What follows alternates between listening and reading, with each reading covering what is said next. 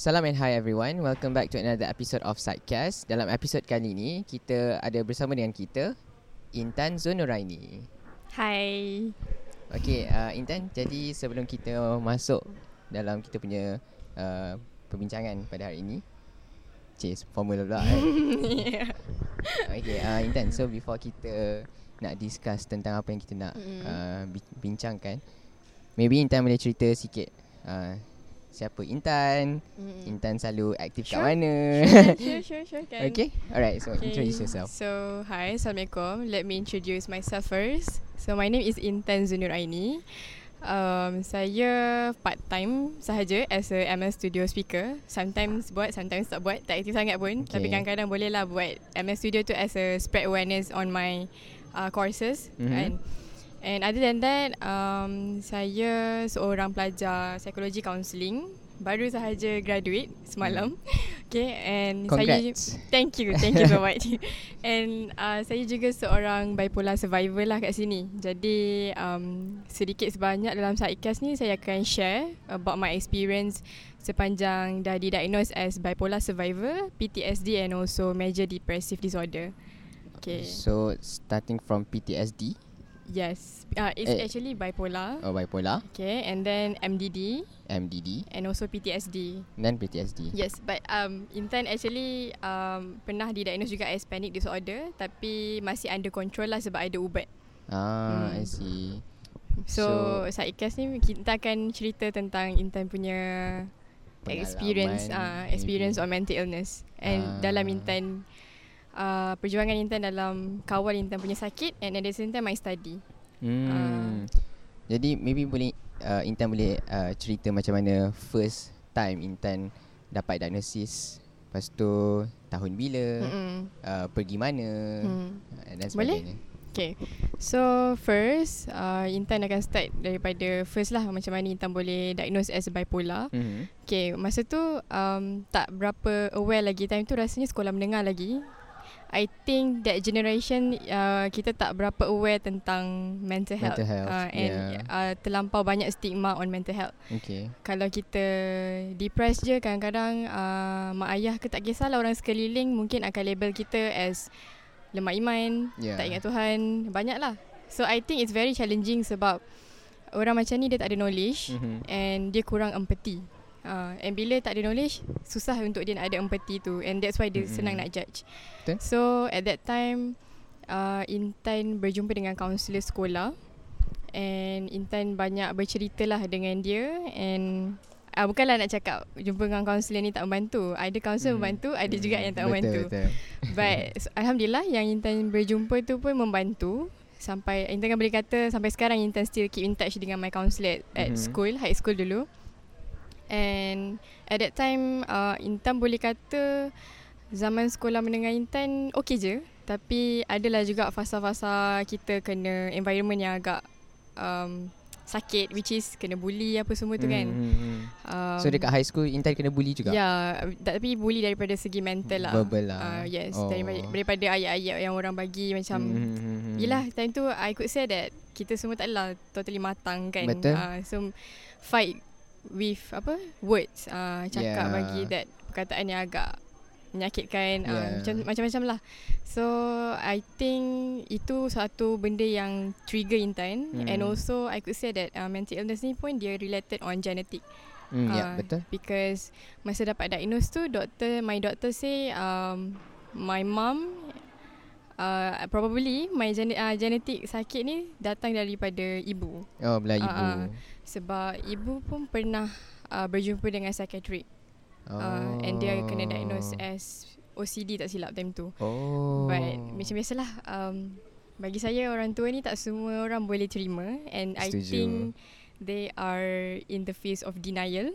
Ya. Uh, and itu yang agak mencabar sikit lah bagi Intan. Mm-mm. And bila itu satu genetik kan hmm. dia punya common yang jadi tu and then after that uh, environment. Environment, environment yang tak betul. berapa okey. So after Intan dah jumpa kaunselor tu uh, my counselor decide uh, untuk jumpa dengan lebih pakar. Sebab hmm. at that Hmm. time Intan dah mula macam tidur terganggu. Tidur terganggu tu paling sakit lah bagi Intan. Hmm. Insomnia lah tak ya, boleh tidur. Ya. Kadang-kadang terlebih tidur pun ada. Macam oh. like the whole day tu macam nak tidur. Hypersomnia. Ah, ya, ya. But apa tu um, Intan lebih kepada insomnia lah, insomnia. Lebih- ah, ah, ah, ah. So masa tu memang uh, paling lama almost like 4 days Okay. Intan tak tidur. Tidur tak ada nak cakap tidur, dia tak tidur pun sebenarnya. Memang tak tidur. Mhm. Dia like tidur-tidur ayam. Tidur Ah, tapi ah, you masih masih boleh dengar Like orang sleep lah. Ah, ah, ah. Just tutup mata but you don't feel deep sleep. Ah, faham tak? Hmm, Just yeah, like yeah. tutup mata. And at that time Intan rasa macam Intan bertenaga yang terlampau tinggi. Maksudnya I want to do like everything. Nak Oh. buat tu, nak buat ni, nak buat tu, nak buat ni. Uh, and I think macam benda tu sakit lah kepala. Rasa, rasa macam darah naik kepala. Faham tak? Sakit. Ah, ah, ah. And then I go to emergency and that was my first diagnosis as bipolar sebab Oh. uh, banyaklah simptom dia actually. Uh, spending spree, uh, mood Yeah. marah, uh, eh, mood, mood yang memang cepat gila berubah in a second. Like Ah, contoh happy-happy boleh terus nangis. Dan tu memang teruk lah. I mean like ada je kawan-kawan yang tegur. Uh, Intan kenapa? Tadi happy je kenapa kau diam? Eh ta- kenapa kau nangis? Uh, Mhm. Intan tak pernah ke hari-hari asyik nangis. Uh, Oh. It's like I don't know why. Time tu memang Intan tak tahulah kenapa uh, mood Intan macam tu. Uh, then bila dah jumpa doktor, jumpa pakar, dia explain from A to Z. Apa yang Intan ah, lalui. Yes, uh, betul.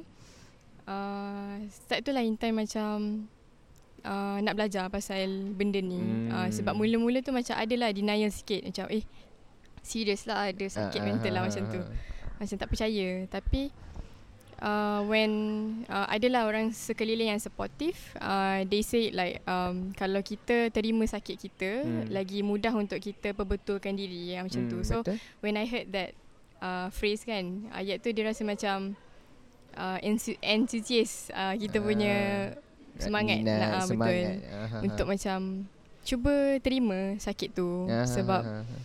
For me sakit mental ni bukanlah uh, lemah iman ke apa ke sebab dia melibatkan otak tau Mm-mm. yang orang tak nampak. Mm-mm. Uh, memang sakit lah sebenarnya.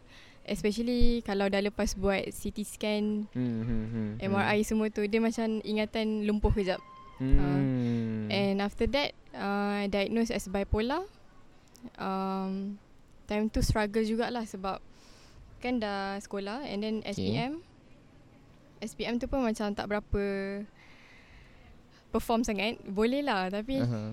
tapi sokongan tu sangat-sangat slow. Slow. Ah, so itu memang Intan kena struggle lebih walaupun time tu uh, suicidal ideation tu sangat-sangat It's Ah, all the time ah, lah ah, ya, macam tu. Ya. Tapi Intan uh, macam cuba belajar daripada apa kaunselor yang ajar Intan macam deep breathing uh, macam tu semua lah dia Oh. tolong encourage Intan lah. And then Baguslah ah, kaunselor sekolah Intan. Ya, betul? Unlike Okay, tak Ya, apa tak apa. Tapi itu selalu jadi isu actually. kan tapi tak Ah. apalah. Okay. So after that um, sebelum Intan masuk belajar, Mhm. uh, Intan kerja, Okay. kerja. So part time kerja tak kisahlah. Um, time tu kerja dekat mall banyak lah juga. Kerja Mhm. dekat as a cashier, sales assistant, Mhm. sales promoter. So itu pun mencabar sebab kadang-kadang bila mood tak okay, kita Mhm. bergaduh dengan staff. Mhm. Okay and then memang susah. It's like kalau kita tak tahu kan Hmm. awareness tentang apa sakit kita, Hmm. kita jadi tak tahu nak kontrol macam mana. Betul. So kita dah menyusahkan orang lain Mm-mm. sebenarnya. So Intan decide untuk buat treatment betul-betul, fokus on treatment. Walaupun time tu uh, support boleh lah. Time tu sokongan okey lagi lah. Okay. Uh, dia dah makin besar ni uh, macam susah sikit. Ya yeah, Ah, betul. So time tu sebab kita Tapi time tu sokongan on off ke Hmm. atau okay okey je? lagi, okey Okey lagi. lagi Sebab lah. masa tu pergi hospital ada orang bawa lagi. Ah, Ah. okay. And then uh, belajar dengan Intan banyak belajar dengan doktor lah sebenarnya cakap. Ah. Uh, and uh, sebab masa tu Intan decide untuk further my foundation at uh, Fakulti Pergigian dekat Sabah. Hmm. Okay, tapi Intan tak boleh buat. I just success for 2 months sahaja. Buat berjaya oh. buat untuk 2 bulan sahaja. Sebab time tu masa Intan masuk kat situ, Intan macam tak boleh survive. uh, kena duduk situ kos hari hidup tinggi jugalah hmm, boleh tahan hmm, hmm. sebab Sabah dengan Sarawak memang mahal dia punya Hmm, roti hmm, pun mahal Oh. and uh, masa dekat situ Intan oh ya yeah, um, baru teringat masa tu dah tengah dalam bilik pergigian tu lah nak Aha. buat everything kat situ but my hand shaking So Ah. if you want to be a dentist, it's actually, it's actually you cannot be shaky, Ah. panic. Uh, So Mhm. Intan minat kan, tapi diri Intan yang sebenarnya masih belum pulih. Uh, maksudnya Hmm. macam kita minat tapi nak buat benda tu macam very hard sebab kita Betul. tengah bertarung dengan sakit tu. Betul.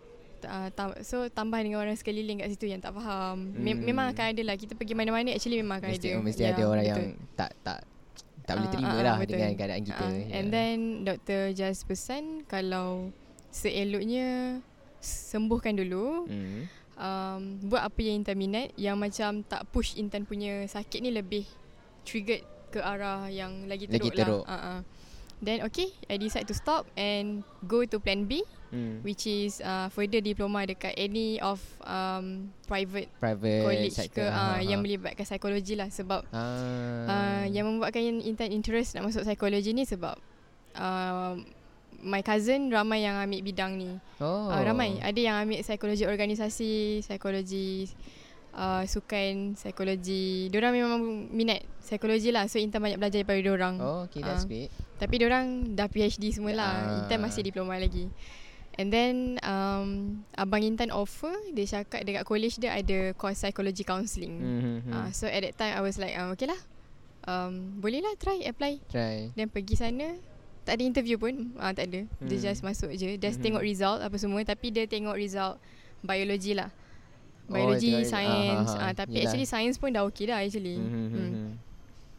And then uh, in time pun macam time tu tengah macam fikir treatment, Hmm. treatment untuk pindah ke college situ. Kan Intan treatment kat JB Oh, kan. terima kat GB. Ah, ah, so kena transfer ke Port Dickson. oh, satu hal kena ada letter yes. semua. Ah, Ha. so itu dah macam pening sikit lah kat situ. Hmm.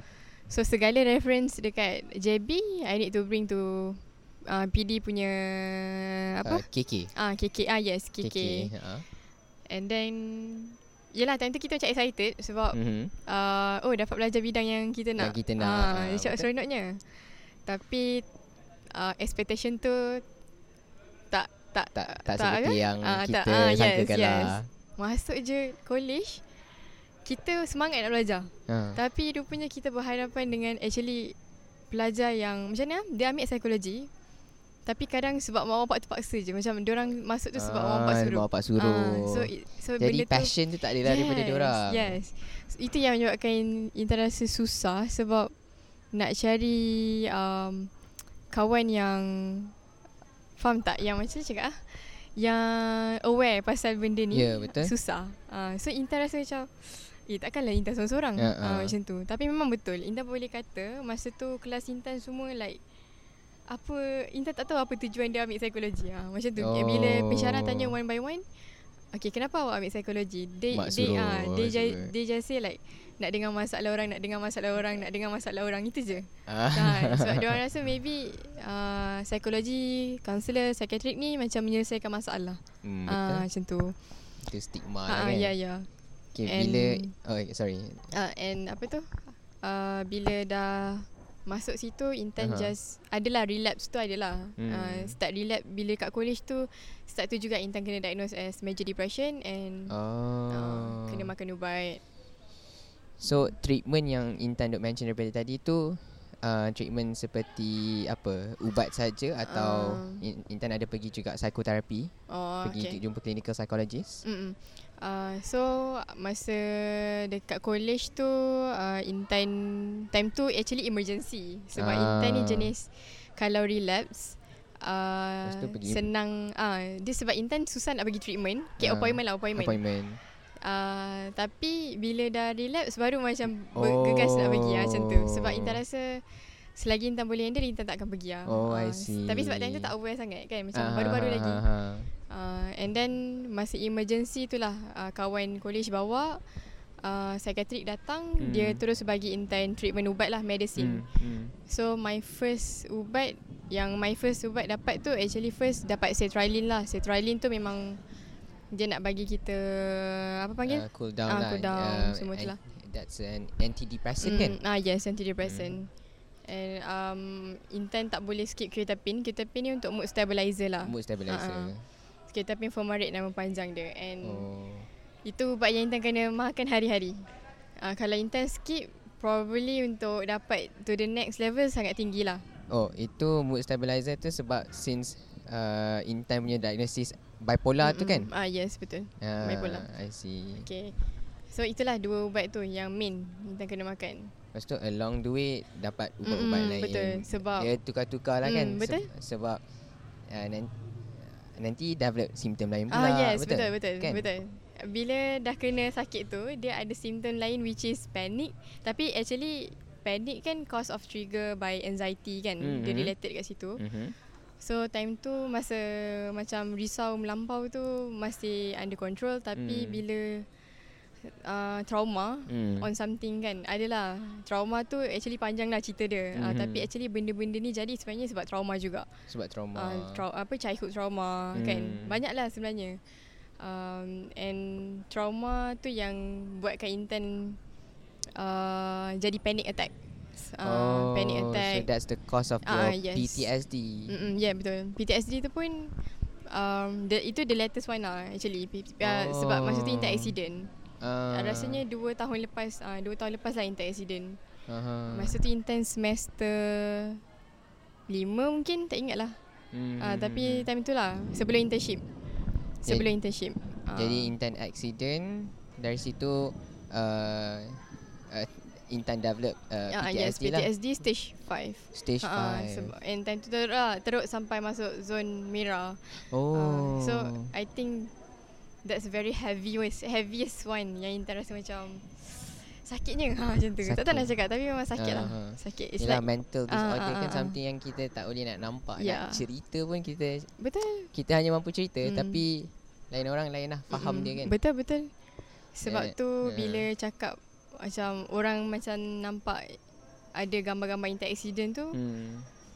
uh, ada yang faham, ada yang simpati, Hmm. ada yang empathy, Yeah. yang ada compassion tu dia akan uh, respect lah kita. Hmm. Uh, tapi kalau yang tak faham dia akan cakap Alah yang dah mati tu biarkan berlalu pergilah Ah. ah. benda lah semua tu kan. So kita macam bukannya kita bukannya intan meratapi pun Ah, kita tak actually. meratapi Tapi Ah. benda tu macam traumatizing Ah, untuk kita it's kan. actually Intan fighting yes. dengan, dengan diri Intan. Ha-ha. Kalau yang kawan Intan yang dah pergi tu bukannya Intan meratapi Ah, ha, ha. tapi itulah bagi Intan maksud Intan yang orang kurang compassion com Compassion passion ah Hmm. tentang tu empathy semua tu lah. hmm. Dia akan cakap kita ni teruskanlah hidup lah benda semua tapi dia tak tahu trauma yang kita hadap.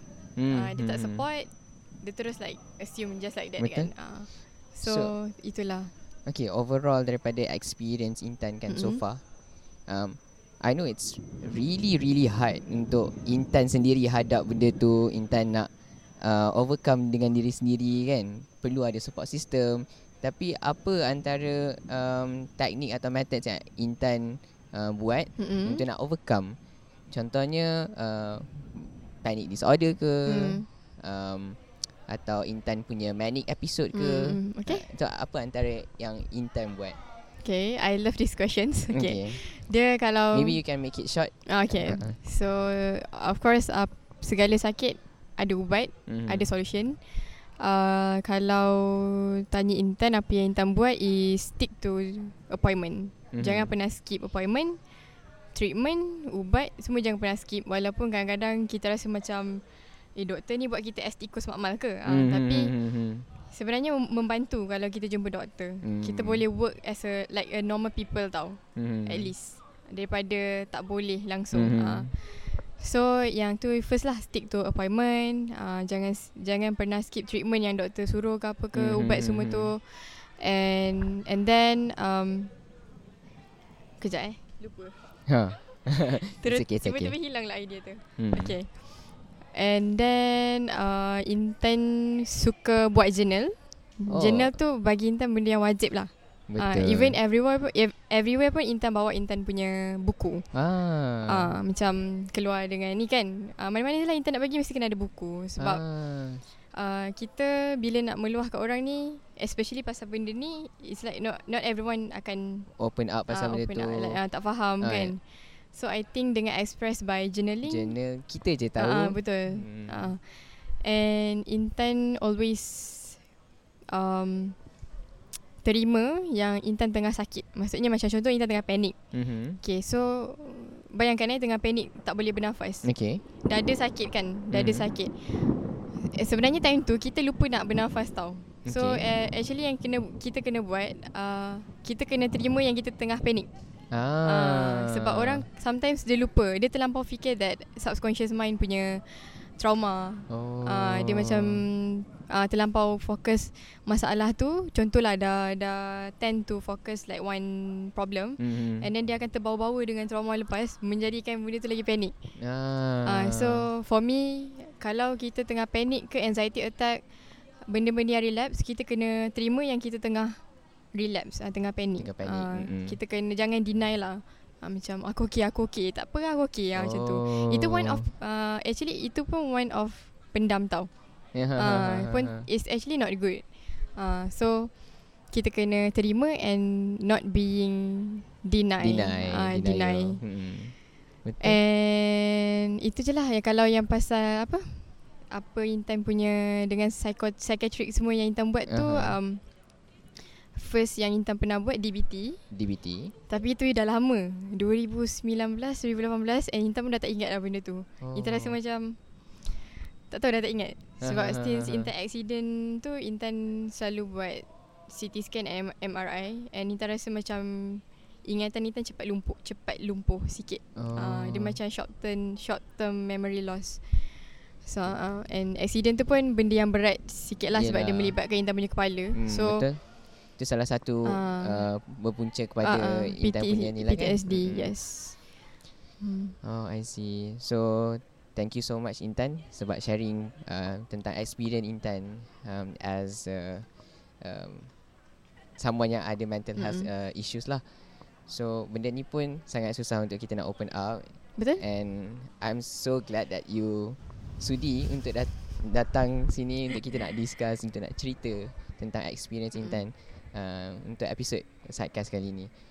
And Yes. I hope untuk um, pendengar-pendengar kat luar sana siapa yang ada masalah tentang mental disorder, mental health issues, you can reach out uh, to anyone yang you rasa you percaya and yang paling penting adalah untuk kita cari uh, professional. Okay, cari professional sama ada psychiatrist, um, clinical psychologist ataupun uh, counselor. Itu yang paling penting. Sebab mereka je yang tahu macam mana nak handle kita punya um, issue, uh, mental health issues lah. Yes. Betul tak Intan? Betul? Tepat. Yeah. Tepat sekali. Okay, Betul. um, once again, uh, thank you Intan. So, maybe sampai situ je kita Mm-mm, punya okay. podcast okay. hari ni. Thank you juga sebab jemput saya. Alright. Alright, bye. okay, bye-bye.